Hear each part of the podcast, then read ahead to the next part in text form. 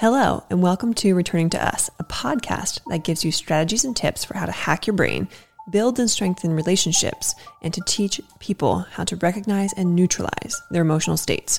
I'll discuss emotional intelligence and regulation, how food and exercise impact the body and brain, and share lessons from my own lived experiences. I'm Lauren Spiegelmeier, the founder of the Behavior Hub, which is an organization that works to reduce the stressors of raising and educating children through a brain and biology based lens. In these episodes, I'll share stories and strategies from my own life, work, and research, answer listener questions, and wrap it up with a try it at home tip. Decades worth of information in just minutes. You ready?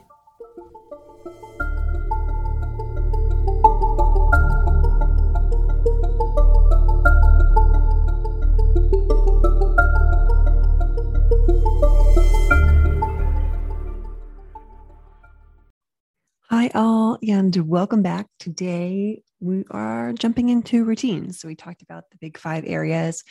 I walked you through each area and how it relates to self care, both reactively and preventatively, explained its importance, gave you some examples. But what's most helpful now that you have those areas is thinking about how to integrate those areas into routines, because when you can integrate them into routines, they become habits.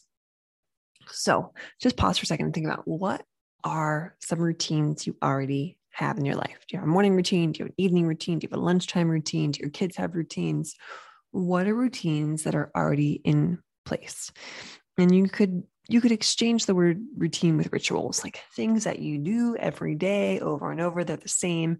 So these rituals or routines, they can be massive shifts or they could be minor commitments. They can look like a single, singular daily meditation, or even a cup of coffee first thing in the morning. It can be a solo walk at the early morning hours when you first wake, or it could be a running routine in the evening. So, routines and rituals look very different for everyone, and they include different things. They happen at different times of the day, they last different amounts of time. So, while some of these things I just noted may sound like normal habits to you, they become ingrained and imperative to our functioning. They are the commitments that we have to ourselves and our mental health that sustain us. So I would call these a little bit more like preventative self care because they're things that we're putting in place to do daily over and over and over again to keep ourselves sane so that we don't need to be reactive and, and use all those reactive, reactionary practices. So, what do routines and rituals look like? I would argue that the most important routine of them all is the first one of the day. What does your morning routine look like? And for years, this for me was like, what can I grab on the go? Can it be like a bar or like I'm probably even at some point like a Pop Tart? Can I push a button and get a cup of coffee and, and put it in a to go cup and run out the door and eat it in the car while I'm drinking the coffee on the way to work? Not a great routine, not even a really routine at all, just a cluster of chaos. So, think about the activities that you engage in immediately after you wake up. They have a critical and crucial effect on not just your morning and how your morning is going to go, but how the rest of your day as a whole is going to go. These routines or rituals in the in the morning upon waking, they can set a productive tone, they can give you a positive mindset, they can put you in a flow state, and they can help you to tackle chaotic and busy and overpacked days with clarity and focus. You start in that chaotic state, it puts your brain in a chaotic state. So it's hard to get into flow. It's hard to be productive. It's hard to get focused. It's hard to think clearly. So it's really important to to think about your morning routine and put something in place that feels really good. The biggest thing with this is minor commitments first. So when I'm like, okay, I need to change my morning routine. I don't like getting up last second, running around like a crazy person and getting to work and feeling all disheveled. So I'm going to get up 10 minutes earlier and instead of making my coffee to go, I'm going to make it for here. That's all I'm going to do. That's the only thing I'm going to change in my routine. I'm going to do that for a week or two weeks. I get used to that. Okay, now I'm going to get up 20 minutes earlier. And now I'm going to get up and I'm going to eat and have my cup of coffee and then go. Do that a week a week or two, get it in in ingrained in my mind. And then I might say, okay, now I'm going to wake up 30 minutes earlier. I'm going to eat and make my coffee. I'm going to read for 10 minutes, or maybe I'm going to meditate, or maybe I'm going to listen to a podcast, or maybe I'm going to go for a walk, whatever it is something else in there. And maybe I'm happy with that that triad of things or that trio. Or maybe I want to add another thing or two. It just can be modified, altered based on what you feel like you need. So if that feels good, then leave it, go with it, and come back and kind of reflect maybe each season or each quarter on how it's going and, and whether or not you need to change things because different seasons of life may mean that your routines need to change. If you overcommit to a whole bunch of things all at once, the entire routine is going to fall apart because you're going to feel overwhelmed and it's going to feel like too big of a, a, task to tackle. So start really, really small with one thing for just a few minutes. Like it might just be a meditation that you want to do in the morning that's one minute long, and you do that one minute long meditation for two, three weeks, maybe even a month. And that's that's enough. And then you add to it when you feel ready. A specific and predictable morning routine can be a very influential and instrumental factor in helping you set up boundaries and helping you create balance for, for both your personal and for your work life. So there's been a lot of research on on how this helps all of us. So that's just one major routine of the day. There are evening routines. There are routines that you have with kids. There are work routines, like how, how you work through like a, a chunk of work time if you work remotely or you're you're not um yeah even even if you're like um in education and you're at school, you, you have like a routine for how your morning goes. You have a sequence, you have a set schedule. So the biggest thing is to go slow, work on changing your environment, make tiny little changes, reassess and reflect, and then make modifications. And when I say changing our environment, I mean, so for, for me, it, changing my environment my morning routine meant okay i'm not going to use like an automatic coffee maker. I'm going to buy a, hand, a pour over. It's going to take me a little bit longer but i can be more mindful with the process. So i change my environment. I change something i had in my physical environment.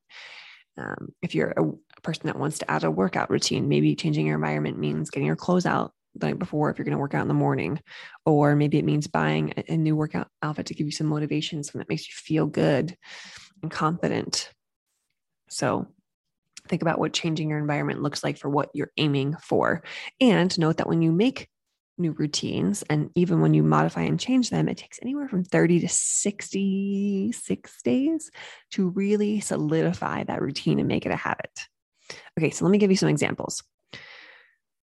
So for myself, the one thing I've been focusing on a lot because I feel like my morning routine is, is, is pretty good is my evening routine. Because sometimes when I feel like I don't wake up in the state that I want to, it's because my evening routine didn't go the way that I wanted, or I maybe didn't even have one. And for the longest time, I didn't. So these are just simple little things. But when I have these simple little things that I do every single night over and over and over and over again, it makes me feel grounded because the brain likes repetition. Brain likes pattern. Brain likes rhythm. So if you can have like a set of three or five things that you do at night or in the morning and do them every day, even if they're simple little things, it's going to help you to feel grounded to start the day better or get to bed in a better mindset and state. Okay. So my evening routine, here's what it looks like. I will come upstairs with my cup of tea I will be, I'm breastfeeding, so I'm pumping. So I have the pump on me with my cup of tea. I will turn on and fill the humidifier. I will pull down the curtain because there's a lot of bright light that comes in through the very big window in my bedroom. I will brush my teeth after my cup of tea is finished. And then while I'm finishing pumping, I will either meditate or I will read a little bit or listen to a podcast. And then what I will do is once I'm done pumping, I will go hop in the shower because I like to get into bed clean at night, especially if I've gone to the gym later in the day. And then I would go pick out my clothes for the next day. So it sounds like a lot of things, but that whole routine probably takes 20, maximum 30 minutes. And if I do all those things and I kind of like check off this list, I'm like, all right, humidifier, all right, curtain, all right, did my like bring me down activity, which was meditation, reading, or podcast. Okay, I pumped, I had my cup of tea, I got a shower, I brushed my teeth. I feel good.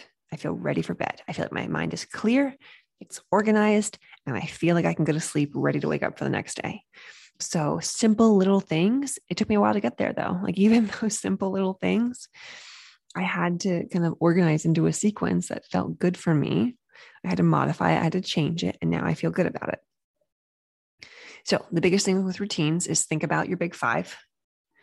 And if you don't know what the big five are, go back and listen to the five previous episodes I think it's even I condensed it into four previous four episodes, but there are these big five things that we we should try try to avoid the word should would be beneficial to include in everyday life.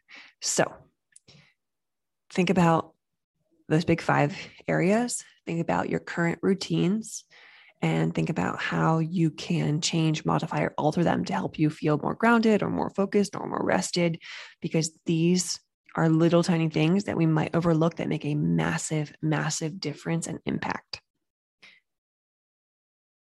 And if you want to learn more about this, I believe I wrote a blog post about it. So hop onto our blog page and read the routines and rituals blog post. Today's listener question says, How do I help my child with ADHD? So I'm not a big labels person. I don't really care about a label. It doesn't do much for me. What ADHD tells me is that a child kind of has a brain that is all over the place and going really fast. And much like many things I talk about in episodes on here is, is is rhythms and opposites. So if a child's mind is kind of cluttered and going really fast, we need to declutter it and slow it down. So what are some things that we can work on and kind of practice and and implement and use with the child to slow their brain down? Well, any impulsivity game or activities. Think about things that I mean you could even search this on Pinterest or Google, impulsivity games for kids or um, teens or whichever age group you're working with, but just some examples for young kids. Something that would cause you to stop and pause and think and slow down would address impulsivity. So, red light, green light. Um, Simon says they all require you to stop and think before you you make a move, so you don't lose lose the game or the activity. There are even tons of board games that would address this, like Twister, Kerplunk, Don't Break the Ice. They all require you to stop and think before you move or take an action. And think about any slow moving activities like yoga, stretching, walking, any of those things would slow the brain down because they're slowing the body down. And the, the brain's going to start to mimic the physical actions of the body. And the last one is really just a type of meditation or mindfulness. And if it's for young kids, like there are, there are apps, Calm, Headspace, Insight Timer that have 30 second, minute, two minute, five minute meditations for kids and there are tons of mindfulness activities that only take one minute, three minutes, five minutes.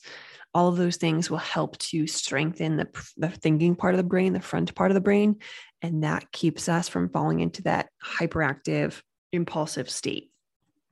So, any of those things are going to address a child's needs with ADHD. All right, to wrap up our show, we're going to talk about our try it home tip, which doesn't really relate to anything we talked about today, or, well, maybe it could relate to routines and rituals because um, if someone's not respecting your routine and ritual or the time you need for it, you might do this. So, our try at home tip is setting boundaries and addressing the feelings you have around boundaries.